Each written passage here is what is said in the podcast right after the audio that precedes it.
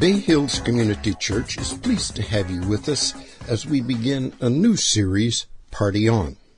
In this study, we'll be looking at the many celebrations that were begun in the Old Testament. Lead Pastor David Fossil grabs our attention as he declares, Don't be a party pooper. As we look at Leviticus 23, we're reminded that God calls us to do a 180 as we turn our lives around. Listen as Pastor Dave gives us some pointers for assessing unhealthy and healthy guilt, the effect they have on our lives, and then we'll get some pointers for cleaning up our lives spiritually. We are starting a brand new series today called Party On. I wrote a list down of different parties that we go to. We go to birthday parties, anniversary parties, going away parties, retirement parties, New Year's Eve parties, Super Bowl parties, surprise parties, Halloween or costume parties, bachelor, bachelorette parties, housewarming parties, frat parties, and of course my favorite Tupperware and Avon parties. There's all kinds of parties we go to, right? Then there are kind of world renowned parties. Let me give you some examples. Let's put it up on the screen. Now we celebrate St. Patrick's Day and, and, and New Year's Eve, but when you go to Times Square and, and you go to Dublin to celebrate those, it's off the hook. Then you got Mardi Gras that is celebrated in New Orleans. Dia de los Muertos comes from uh, southern Mexico, but of course we also celebrate it here as well. Next slide, we have some other parties. October Oktoberfest in Munich, Germany is a party. They get together and they, they drink as much Kool-Aid as they can for a week. It's awesome. You want to go? Carnival, Rio de Janeiro was the most PG picture I could find online to put that up there. Of uh, Jazz International Festival in Montreal, and then of course from where I grew up, San Fermin in Spain, uh, in Pamplona area. You, as Americans, you know what San Fermin is? What we call it? We call it the running of the bulls. That's San Fermin. There's all these world-renowned parties. Now, the series that we are starting today is literally just talking about Old Testament parties. That's all it is. If you have your Bibles, I want you to turn to the third book in the Bible, the book of Leviticus. Leviticus chapter 23. You're saying, really, Pastor, we're going to do Leviticus? That's going to be our anchor chapter for the next three weeks. Now, if someone starts reading the Bible, that's, don't send them to Leviticus. Give them the Gospels, give them Philippians. I gotta tell you, it was a, a good exercise as a Bible student this week to study this chapter, to outline it for you, and to see, even in Leviticus, it may surprise us, there are helpful practical things for us to learn, okay? When you get to Leviticus chapter 23, the entire chapter is literally party after party after party after party. God saying to us, His people, and to the Jews in particular in the Old Testament, I'm not suggesting, no, no, I'm commanding you to celebrate these parties. You've got the party starting in verse 4 or a feast of the Passover. I was at Costco this past week, Sandy and I. There's a whole section of kosher food because those of Jewish descent are just getting ready around the world to celebrate this feast, the Passover feast and unleavened bread. Verse 9, the feast of first, fruit, first fruits. Verse 15, the festival of the weeks. Uh, verse 23, the festival, the party of trumpets. Verse 26, the day of atonement, also known as Yom Kippur. That's what it's called today. Uh, verse 33, the festival of, of the tabernacles. And it goes on and on. All these parties, God says to his people, I want you to celebrate. Now, as we get going into this chapter, we're going to want to take a step back.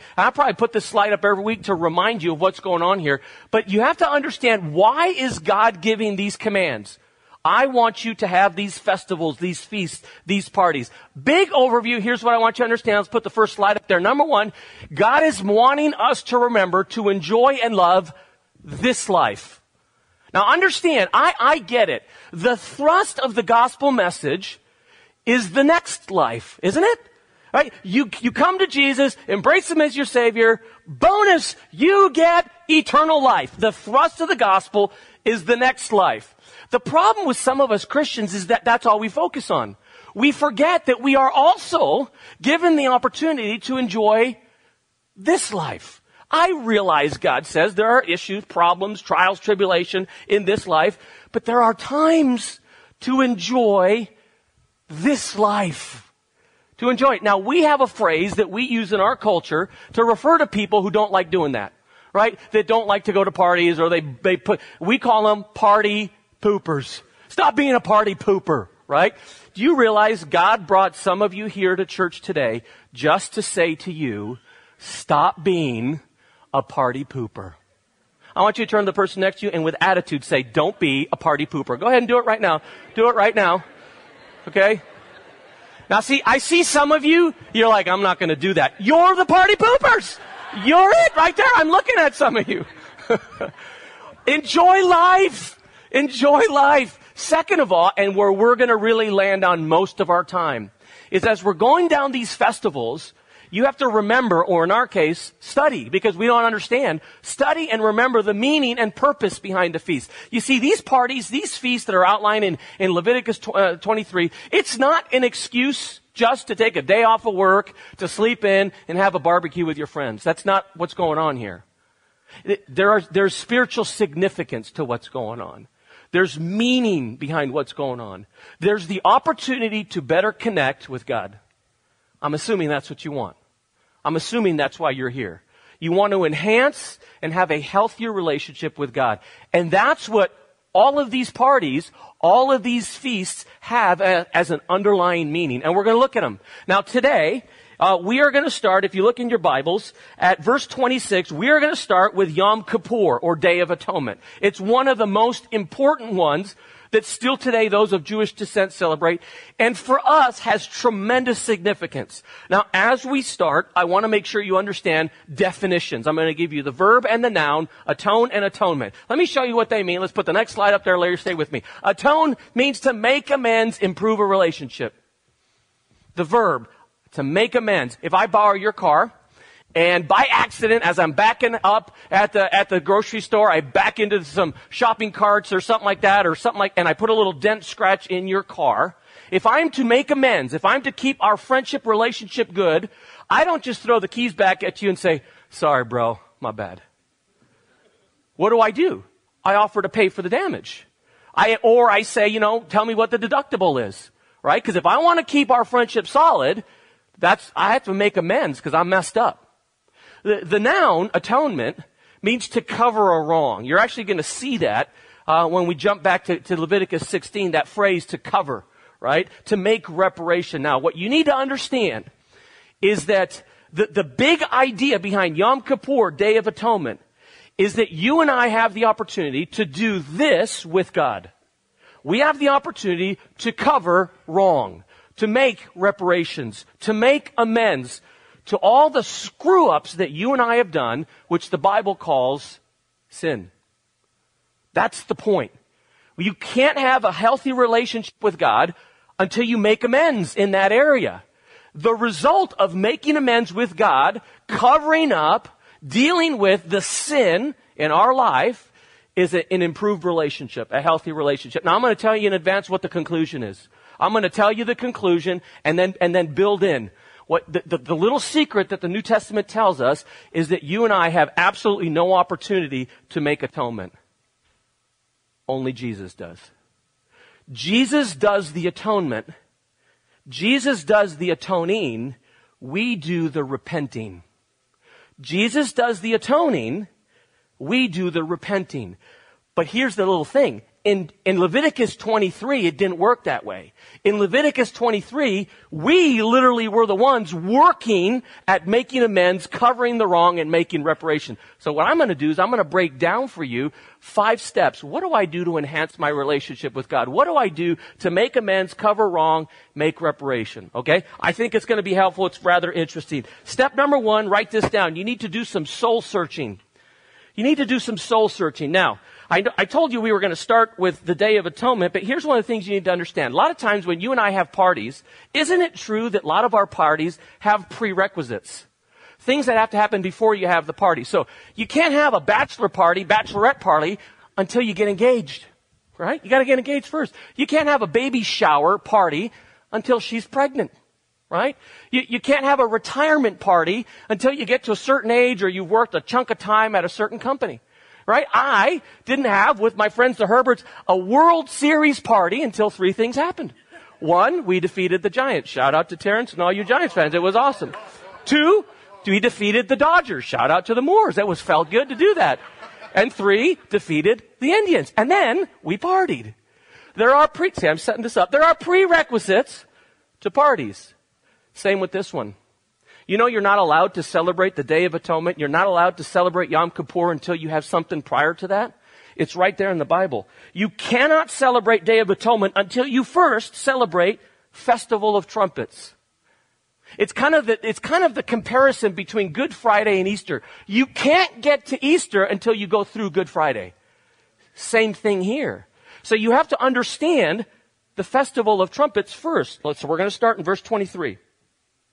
The Lord said to Moses, say to the Israelites, on the first day of the seventh month, you are to have a Sabbath day rest, a sacred assembly commemorated, now notice, with trumpet blasts. Do no regular work, but present an offering to the Lord. I've highlighted it for you also on the screen. Notice how this feast, this party starts. Trumpet blasts. Notice what it does not say. It doesn't say trumpet music. It doesn't say that.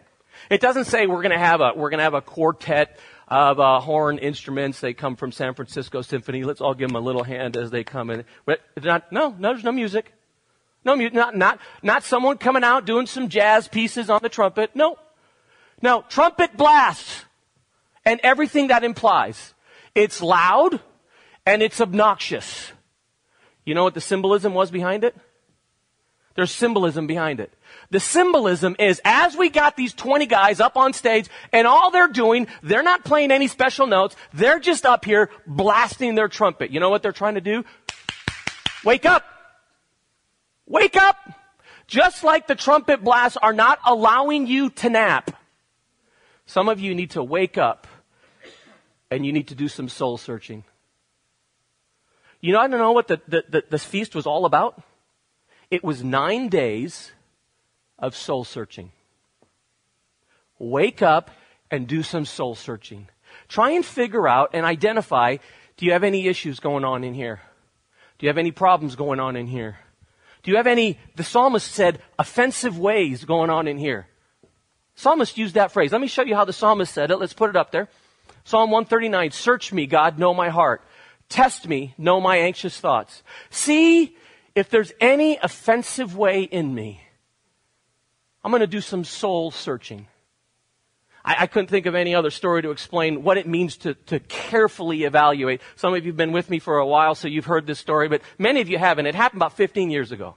I, I, I, used to golf with my good friend Gary Cobb at Franklin Canyon a lot. I was a horrible golfer back then. So it explains that on certain holes in Franklin Canyon, if you ever golf there, there's certain places you can go and you will always find a gazillion golf balls. Right? They go down the, and if you just go down there and go, you can pick them up. So we got to this one particular hole on the back nine, and, and I said, Gary, uh, you know, we're gonna have to wait to tee off. I'm gonna go down and get some free golf balls. And he said to me, you know, Dave, this is tick season. A lot of ticks out. And I was like, I won't worry about it. So I went down, I got like 15 golf balls, right? I put them in my cart, then I went like this. I looked at my jeans and I just, I did this, saw a couple ticks, finished my round of golf, went to the office, did some work. Before I left the office, I called Sandy at home. And I said, I'm heading home. She goes, can you pick up five items at the grocery store, uh, before you come home? No problem. I'm driving right by Safeway on Terra Hills.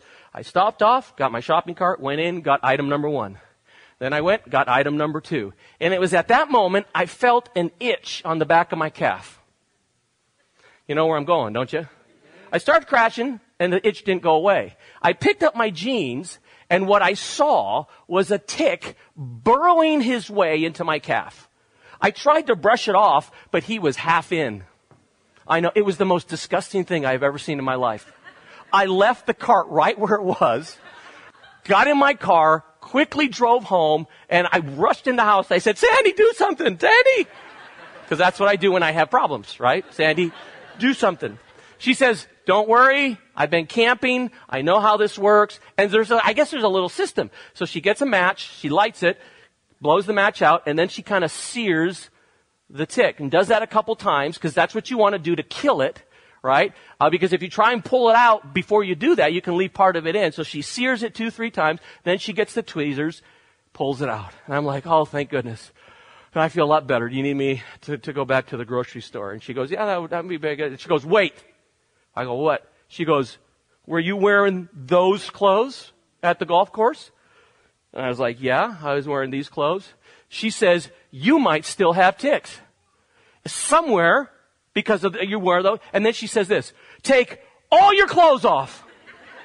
And I'm like, again? I mean, she's always asking me to do that. Like, you know, so I am in the middle of the living room taking my clothes off, right?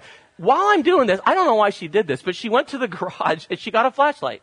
I don't know why, because there was lights on everywhere. But then, then she made me stand in the living room like this. So just picture, well, maybe you don't want to picture it, but it really was happening. And she takes a flashlight and she's looking everywhere on my body. Like I said, it's very dramatic with the flashlight. She's looking, right? To look for ticks, right? As this is happening, my four or five year old son, Joshua, has heard the commotion. He's crawled out of bed. He starts walking and making his way to the living room. He gets to the living room and, and he sees this, right? He starts coming in wondering what's going on and Sandy says to him, stop! Dad has bugs! He's never looked at me the same ever again. Ever. I actually have a point to this story. I really do. And here's my point. What Sandy was doing looking for ticks on my body, you have to do in your soul looking for sin. You want to know what most of us do with sin? You and I do what I did at the golf course. I think I'm good. That's what we do. Yeah, I'm just, I think I'm good. You don't do soul searching though. You don't do an in-depth evaluation. How am I doing? I don't have the time to do in depth, but I, am going to dig a little bit with you. So let's dig. Let me put this next slide up there. I'm going to ask you at the end here which one of these columns most represents you, but let's talk real quick. Sins of the mind. Sins of the mind. The, the first one, greed, is thinking about money the wrong way. Lust is thinking about sex the wrong way. Worry is thinking about problems the wrong way. And coveting is thinking about other people's stuff the wrong way. How you doing in your mind? The sins of the mouth. The sins of the mouth, cursing is when out of my mouth comes inappropriate words. Lying is when out of my mouth comes untrue words. Backbiting is when out of my mouth comes critical words. And gluttony is when I shut my mouth and just stuff it with food and with drink. How you doing with sins of the mouth? Sins of the attitude is basically when, when, when, when, I'm giving off a certain vibe, right? Pride is when I think about myself and give off the attitude that I'm better than you. Anger is when I think I, I'm upset at you. Envy is when I give off the vibe, I'm jealous of you. And sloth is when I give off the vibe, I'm not going to work as hard as you. I heard of this woman who had a four year old. In the middle of the day, her four year uh, her four year old son took a little toy, threw it through the big picture window they had in the living room. Glass everywhere. No one got hurt, but it was she was just really upset. She called her husband at the office, and the secretary answered. And as was normally the case, she said, "He can't be disturbed. He's in a meeting. Can I take a message?" Well, she'd done this before, and he never called back. So she came up with a new plan, and this is the message that she left. Tell him I'm certain the, I'm certain the insurance will cover it. Call home for details. Within five minutes, he called home. Here's how I want to end this little section. I'm certain God's insurance will cover that. As long as you go to step number two. Let's go to step number two. Let's put it up on the screen. Step number two is clean up spiritually. Clean up spiritually. Now, we got to keep moving. Chapter 23, verse 26. The Lord said to Moses, the tenth day of the seventh month is the day of atonement. Hold a sacred assembly, deny yourselves, and present, here it comes, a food offering to the Lord. Now this offering, you know, we live in a day and age where we don't slaughter cows and chickens, but we eat it, right? And we're not familiar or comfortable with it very much. But to understand the food offering and what's going on there, you got to go back a couple chapters to chapter 16. So go back to chapter 16 in your phones or on your Bibles. The whole chapter 16 is an explanation of the Day of Atonement. And in chapter 16, it starts out, verse 2 is where I'm going to start. The Lord said to Moses, tell your brother Aaron he is not to come whenever he chooses into the most holy place behind the curtain in front of the atonement cover on the ark. There's that atonement cover. right? Uh, the Holy of Holies is where Jesus, that was like the hot spot of where God lived, right? And he says, I don't want you just barging in any way, any time. No, no, no. I, I need you to, to clean up. Now, in his case, it was literal. I want you to wear certain clothes. I want you to do certain things. For us, we look at the spiritual and symbolic representation. If you just barge into God's presence anyway, anyhow, look at what he said to the high priest. Uh, uh, end of uh, verse uh, 20, uh, verse 2. He says, if, on the most place behind the curtain in front of the atonement cover of the ark, or else he will die, for I will appear in the cloud over the atonement cover. In other words, you just barge in anyway, anyhow, high priest, you might die. So in other words, there's high value in cleaning up. And then he explains to him what I want you to wear. Now again, there, I don't want you to go to Ross right after church and buy what this says. Okay? It's the symbolic understanding of what's going on here. Now watch. If you know the priest in the Old Testament, he wears a special thing and there's different rocks and there's all kind. Not here. Here it's a special thing. Verse 3. This is how Aaron is to enter the most holy place. He must first bring a young bull for a sin offering. There's that offering. And a ram for the burnt offering. That ends up being that food offering. But now notice, he is to put on a sacred linen tunic. When we read elsewhere that that was a completely white tunic. Now, what do you think symbolically that means? He's not saying I want you to wear white clothes. But he's saying there's part of you that I want it to be white and clean. What do you think that is? It's your soul. I want you to have a clean soul. I, I want you to clean up spiritually. He is to put on a sacred tunic. Now notice, only phrase reference in the entire Bible that I know of special sacred underwear. I kid you not. Here it is right here, verse 4. He is to put on sacred tunic and linen sacred undergarments right next to his body. I just want you to know that today your pastor is in fact wearing the sacred Calvin Klein underwear. So there it is right there. Special for you. I, I, thought you'd want to know that. He is to tie the linen sash around and put the linen turban. These are sacred garments. One more thing I want you to do. You must bathe yourself with water before you put all this on. Let's, let's talk about just taking a bath real quick. How many of you here, whether you worked out that day, worked in the garden or not, how many of you like to take a shower every day? Show of hands. Every day you want to take a shower. Okay. How many of you here say, you know, once every other day or so, I'm good with that? couple people. How about anybody once a week? Once a week? Thank you, brother, over there. Once a month. How about those of you are, you're not going to raise your hand. You want the person next to you to just freak out and think you never take showers. There's some of you like that, right? Most of us, we live in a society, we like to take showers every day right? We like, at the very least, it wakes us up, right? In the morning. Question. If we're so intent on cleaning and showering every day physically, why don't you do the same thing spiritually? If you miss one day worth of a shower, you feel all grimy, right? All yucky. Maybe not cleaning spiritually as often as you think you need to, maybe that's what explains why you feel so yucky right here. Does that make sense? You see, going through life not taking a spiritual bath on a regular basis is going to catch up to you. It's going to catch up.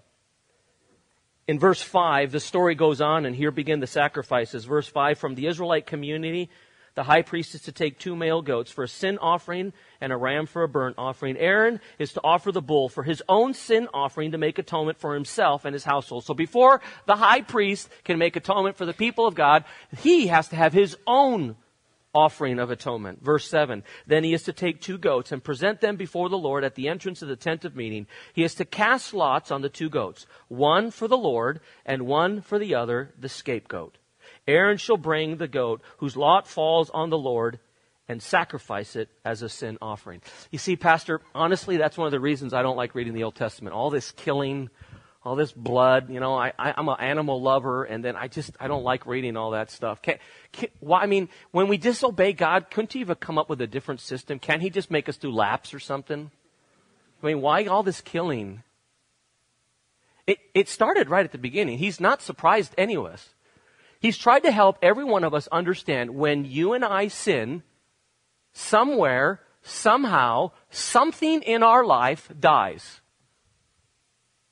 He started right at the very beginning trying to help us understand that. Let, me, let me just give you a couple examples. Let's put the next slide up there. Genesis chapter 3, speaking to Adam and Eve, and he says, check this out. If you eat from this one tree and disobey me, what's going to happen to you? You're going to die. Now we know theologically that literally meant physical and spiritual. You're going to die. Then in the New Testament, it's further explained to us, Romans chapter 6, the consequence or the wage of sin. So if you keep disobeying God, what's going to happen? Something's going to die. And every one of us has experienced that. When you and I sin, relationships die and marriages die. How many of us have jacked up finances and all kinds of debt because we've stepped outside of God's will just in finances and, and our whole financial world is caved apart? We literally are impacted physically and relationally and spiritually and fi- every area gets affected. I keep trying to tell you this, say God, says God. Now, in between the chapters we're looking at, he explains the sacrifices. Leviticus 17. You see, life is in the blood. Life is in the blood. I've given it to you to make atonement, amends for yourself on the altar. It's the blood that makes atonement for one's life. By the way, do you know why uh, Jews don't sacrifice today? They're a very small group that does, but hardly any. Do you know why the Jews don't sacrifice at all today? It's a simple answer. The minute the temple was destroyed, the venue for sacrifices was over. Because scripture commands that, that, that sacrifices have to occur in the temple. So when the temple was destroyed, it was over. By the way, that's half the mess in the Middle East. They, the Jews, want to rebuild the temple. And on the Temple Mount is a big mosque. What do you think the Muslims think about tearing the mosque down and putting a temple? Not too cool. That's half the problem. That's why the Jews don't sacrifice. Why don't you and I sacrifice? Why, why not after service every week, we have a couple sacrifices in the prayer room? Why don't we do that? Because we don't have to. By the way, that doesn't happen over there. I don't want to make you not go to the prayer room, right? Okay? But let me show you, if you have time, there's a couple chapters I want you to read in Hebrews. I'm just going to give you the highlights. Hebrews 10. We have been made holy through the sacrifice of Jesus Christ. How many times? Once. He's the perfect Lamb of God. One sacrifice. And that one sacrifice, Hebrews chapter 9, forgives the sins of many. Anyone who wants it. Finally, Hebrews chapter 8, the new covenant, the new system, Jesus and his sacrifice has made the first one, Leviticus 23, obsolete. See, here's how it works. You've got eight tracks or cassette tapes and you've got an iPod. They all produce music, but one is so much more efficient than the other. Does that make sense? You, you, you've got a typewriter and you've got a laptop. They both type letters, but one is so much more efficient than the other. You've got Leviticus 23 having to go through Pastor Dave and sacrificing a couple goats, or you got Jesus. This one is so much more efficient. So much more efficient. Jesus does the atoning. You and I do the repenting. Do you want to know what the word repent in Greek is? It's metanoia, and it literally means to do a 180. To turn around to change your mind. It was a military command. And if, if you and I are marching and our commanding officer says metanoia, we were to make a 180 turn and go in the opposite direction. You know what God is saying to some of us today? 180. 180. You know the words you're speaking? Time to turn around and start speaking different words. You know the things you're doing? Time to start doing a 180 and doing different things. You know this, those attitudes that we talked about? 180. Instead of anger, I want patience. It's time to clean up.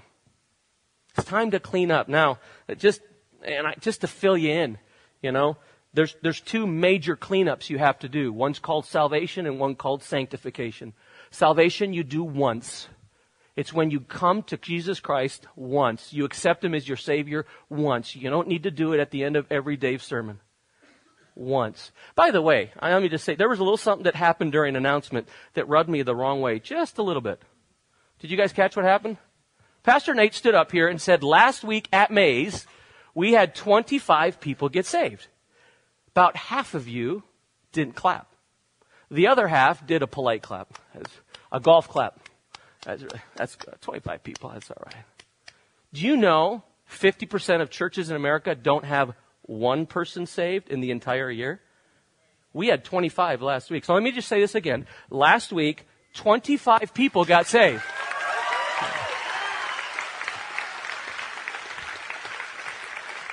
Don't, you should know better than to piss the pastor off. I'm not happy about that. Not happy. Let's move on, okay?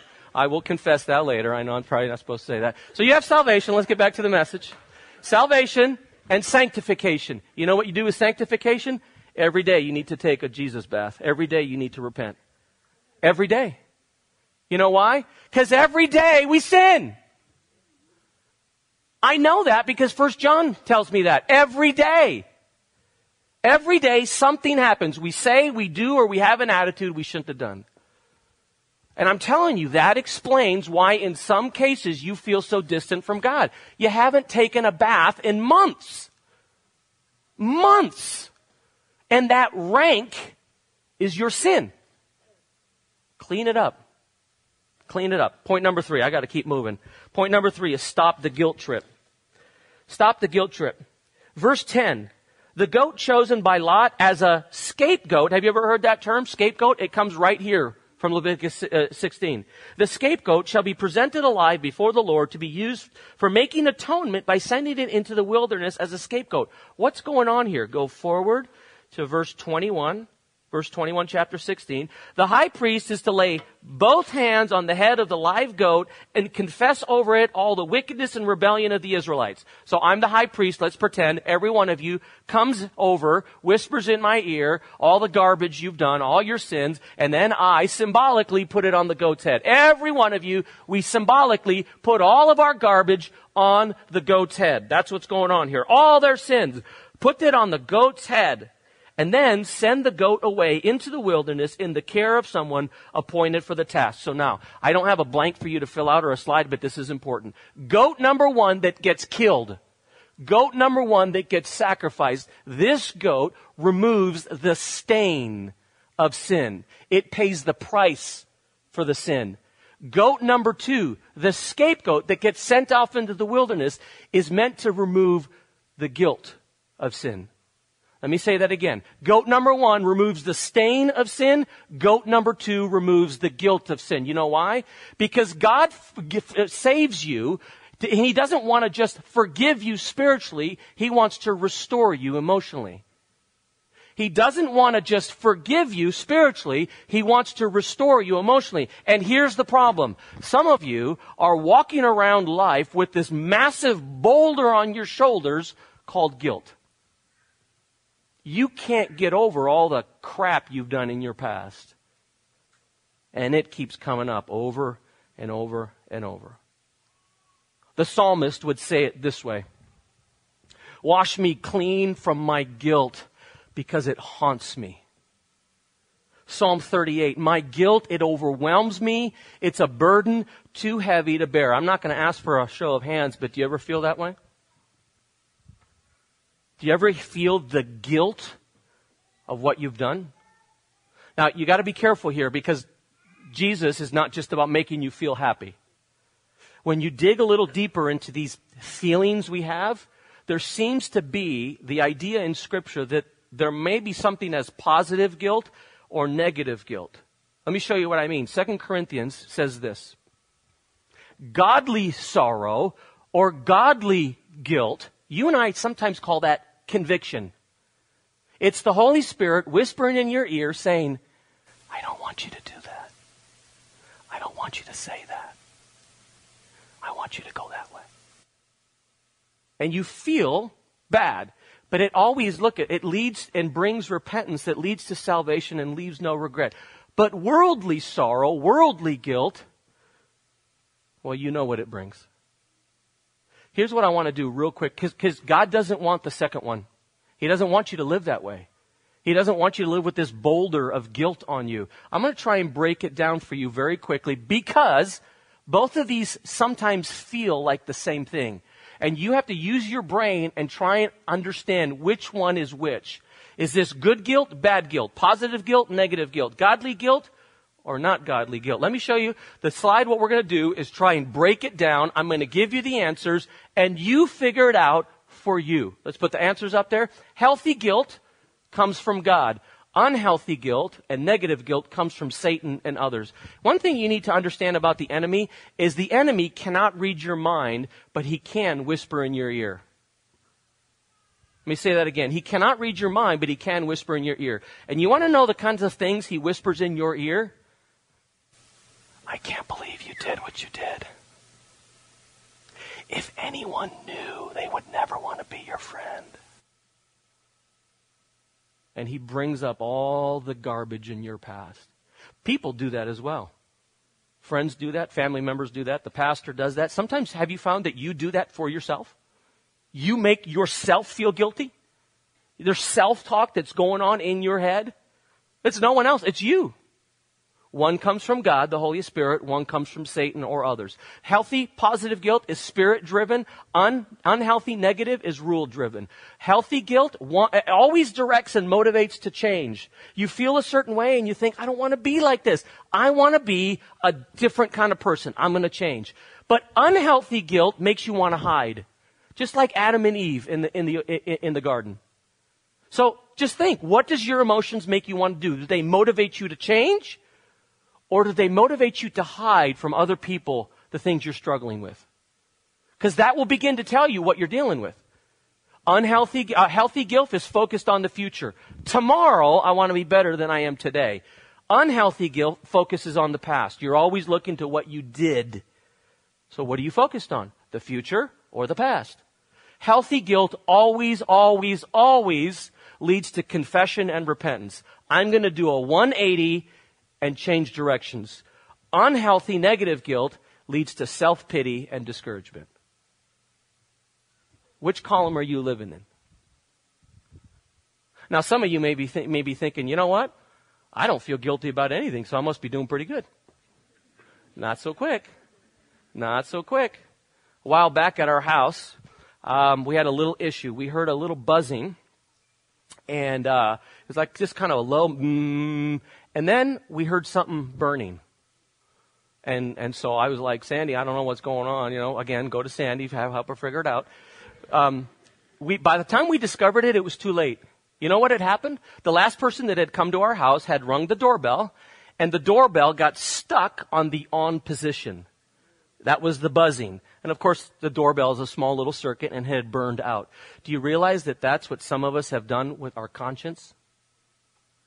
Because every time God sees something that, and hears something we do that He doesn't want us to do, He whispers in our ear.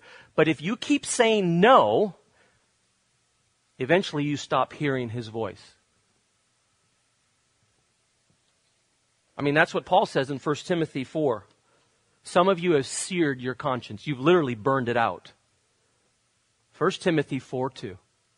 If you are one of those persons that maybe you've said no to God too much, you will not be able to respond to God emotionally. You won't be able to hear Him for a while. The only answer is you, you got to do some word digging. You got to let this change you because you're not going to hear Him until you start digging into this again. Flip side. I'm going to say this quick. For those of you who are living on the right side of the screen, for those of you who are carrying around unhealthy, negative guilt, let, let me say this to you real quickly. In doing so, you are minimizing the sacrifice that Jesus made for you. In doing so, you are devaluing the sacrifice Jesus made for you. And I want to say this carefully, but you need to understand. In doing so, you are disrespecting the sacrifice that Jesus made for you. Jesus does not want you to live on the right side of the screen. Do you understand that? He doesn't want you there. I came to save you, to fix you spiritually and emotionally. And emotionally. It's time to move on. Yeah, we did mess up in the past, but I confessed it. I repented. I'm heading in a new direction. Keep your chin up. Does that make sense? Let's move on. Number four, I gotta go quick. Number four sacrifice something for God. Let's go back to chapter 23. Back to chapter 23, verse 29. Those who do not deny themselves on that day must be cut off from their people. When you read all of it, it actually says to deny yourself in verse 26, to deny yourself in verse 29, and to deny yourself in verse 32. It's the idea of sacrificing for God. Now, in this particular party, in this particular festival, that phrase to deny yourself, do you want to know what it meant? I want you to fast. Not go quickly something, but stop eating. To fast. And right away, when I see that, I'm like, well, that's a kind of a sucky party. Because I don't know about you, but most of the times I go to parties to eat. Right? It's one of the reasons I loved growing up Baptist. There was always potlucks and food, right? This is the opposite of a potluck. Hey, all of you come to my party and every one of you don't bring anything. We're not eating. Well, what the heck's going on here? Well, this is God saying, you know what? What I want you to do is I want you to take a moment and I want you, you to sacrifice for me. By the way, the sacrifice I'm making for you, whole lot bigger than what you're making for me. Let's just make sure we get that on the table. I want you to, I want you to deny yourself something for the sake of the kingdom, for the sake of your commitment to me. By the way, this is not the most famous verse in the Bible that talks about denying yourself. In the Gospels, Jesus would do much the same thing, and he would say, if you want to be my follower, starts with uh, uh, if. You don't have to, but if you want to be my follower, then he says, deny yourself, and then he adds something. Pick up your cross daily and follow me. Ooh, he just upped the ante. He just upped the ante. Question. What are you sacrificing for God? It's, it's the reason I have absolutely no problem standing up here as often as I need to, challenging you to give financially, challenging you to serve in the Easter egg hunt, challenging you to be part of the construction team and go over to the other building and do stuff. Why? Because the scripture says over and over and over again that you and I are to sacrifice because He sacrificed so much for us. Now I get it. I know, I know you work seven, eight hours all day and the, what you want to do is go home and sit on your couch, right?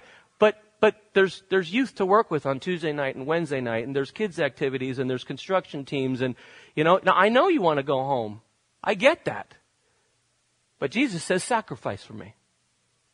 Sacrifice. So what are you sacrificing? What are you giving up for Him?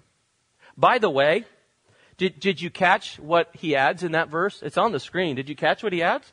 Those who do not deny themselves on that day must be cut off from their people. I don't know what that means, but it doesn't sound too good. What do you think? Doesn't sound too good. You want to have a good relationship with God? Figure out what am I going to sacrifice for God? Last one. Let's wrap it up. Prioritize rest. Prioritize worship. Verse 30. I will destroy from among their people anyone who does any work on that day. You shall do no work at all. This is to be a lasting ordinance for the generations to come wherever you live. It is a day of Sabbath. That's that principle of rest and worship. A day of Sabbath, rest for you. You must deny yourselves. From the evening on the ninth day uh, of the month until the following evening, you are to observe the Sabbath. Observe the Sabbath. Now, Sabbath, for most of us, is Sunday because that's when we have church. But you could do it on a different day. Like, for example, nurses or, or police officers. Some of us have to, uh, pastors have to work on Sunday. It's not very restful, but you have to find a chunk of time where you're focusing on worship. That's what you're doing right now. And then changing your routine to rest. Doesn't literally mean you have to sleep. You do whatever recharges you. It can be gardening, it can be golfing, it can be whatever you want to do. I don't care. Movies, but you have to recharge and you have to worship. And he says, I want you to prioritize that. Make it a priority, right? Now, you know me, I'm not a legalist. You know, there are, I'm not going to get on your case if you go camping one weekend or you go away for celebrate something one weekend or maybe a sporting event. Even my daughter occasionally will miss a Sunday to play on her sports team. I'm not going to get too caught up on that, but I am going to emphasize to you that first word on the screen and ask you, is Sabbath, is church a priority to you? You know what I'm told by researchers, by church consultants? You know what I'm told? I'm told, David, as a pastor, you should be okay with the average person in your church showing up 50% of the time. Because people are busy. People got stuff going on. Life's just so different today than it was even 10, 15 years ago. If they show up 50% of the time, thumbs up. And I guess what, when I hear that, this is what I think. How would it work if you did that at work? if you just showed up 50%. What would the school district say if you, your kids only went to school 50% of the time? Do, do, you think your water heater is dependable if it gives you hot water 50% of the days? And again, I, I, I'm not gonna, I don't, the last thing I want to do is guilt you, but I do want to challenge you. Um, I, I'm not your mom. Think of me as your spiritual coach. Okay? And I'm to coach you just like I coach my daughter's soccer team. This is what I say to them. If you don't prioritize practice, don't expect to do that great on game day. Is that fair? If you don't come to practice, if you don't make that a priority, don't expect to be a superstar on game day. It's the same with you as it relates to church. If you don't prioritize church, don't expect when you walk out those doors or when you're out doing game day in the Jesus world to win. So all I'm going to say to you is make it a priority. That's all I'm going to say. And you figure out what that looks like for you. Okay? Let me wrap it up and kind of give you what Romans says because I think it's awesome. This righteousness is given through faith in Jesus Christ to all who believe. All have sinned and fall short of the glory of God.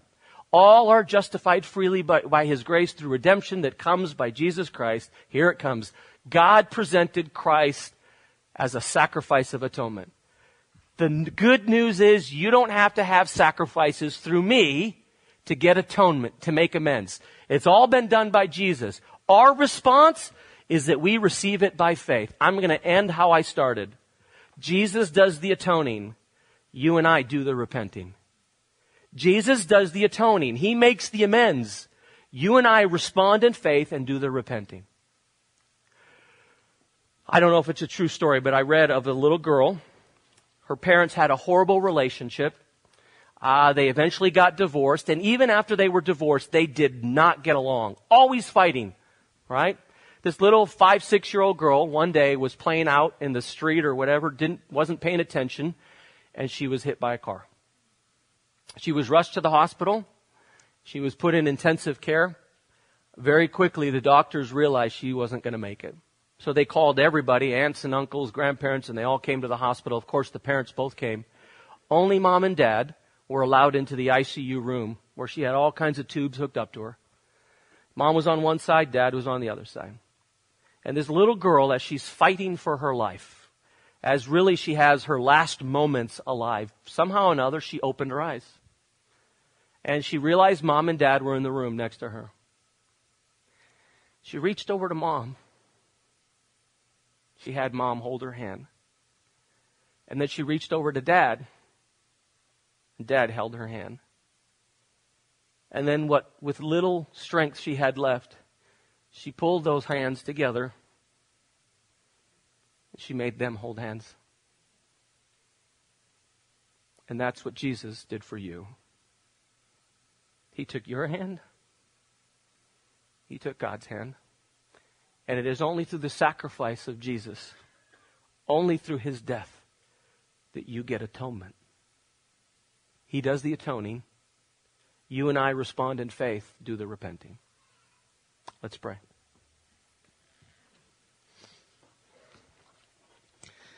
Heavenly Father, who would have who would have thought that Leviticus had all this stuff in it? I am so incredibly grateful that when I get ready for church every week, I don't have to go and buy a couple goats to bring to church. I'm thankful that your son Jesus, once and for all, the perfect Lamb of God, paid the perfect price. Father, there's a lot in here about what we learned about doing soul searching and not rushing through life, but taking the time to do inventory. about taking a bath, spiritually speaking, either accepting Christ or those of us who have already done that, most of us taking the time on a daily basis to think through what we've done, what we've said, what attitudes we've had that haven't been pleasing to you, to confess and to repent.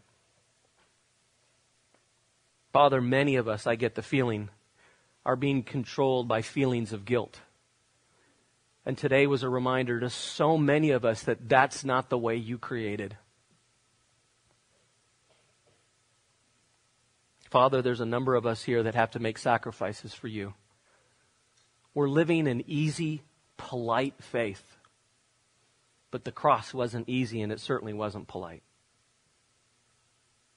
Father, I am grateful for everyone that has prioritized this morning. Just help us, teach us to have that be part of our regular schedule. Father, our desire, we are here today because we want a better relationship with you. We are so incredibly grateful, and we don't take for granted what Jesus did. We love you. We pray that you would take the thoughts, the ideas, the study we've learned, and that you would help us cement in one or two principles that we could take with us and apply. We love you. We pray this all in Jesus' name, and all God's people said.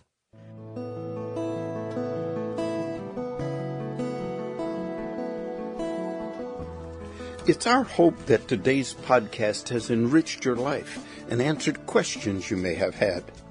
If you'd like more information about what was said in this podcast or about Bay Hills Community Church, you can reach us on the internet at www.bayhills.net. Bay Hills, located in El Sobrante, California, exists to help everyone take their next step closer to Jesus. Thanks again for listening.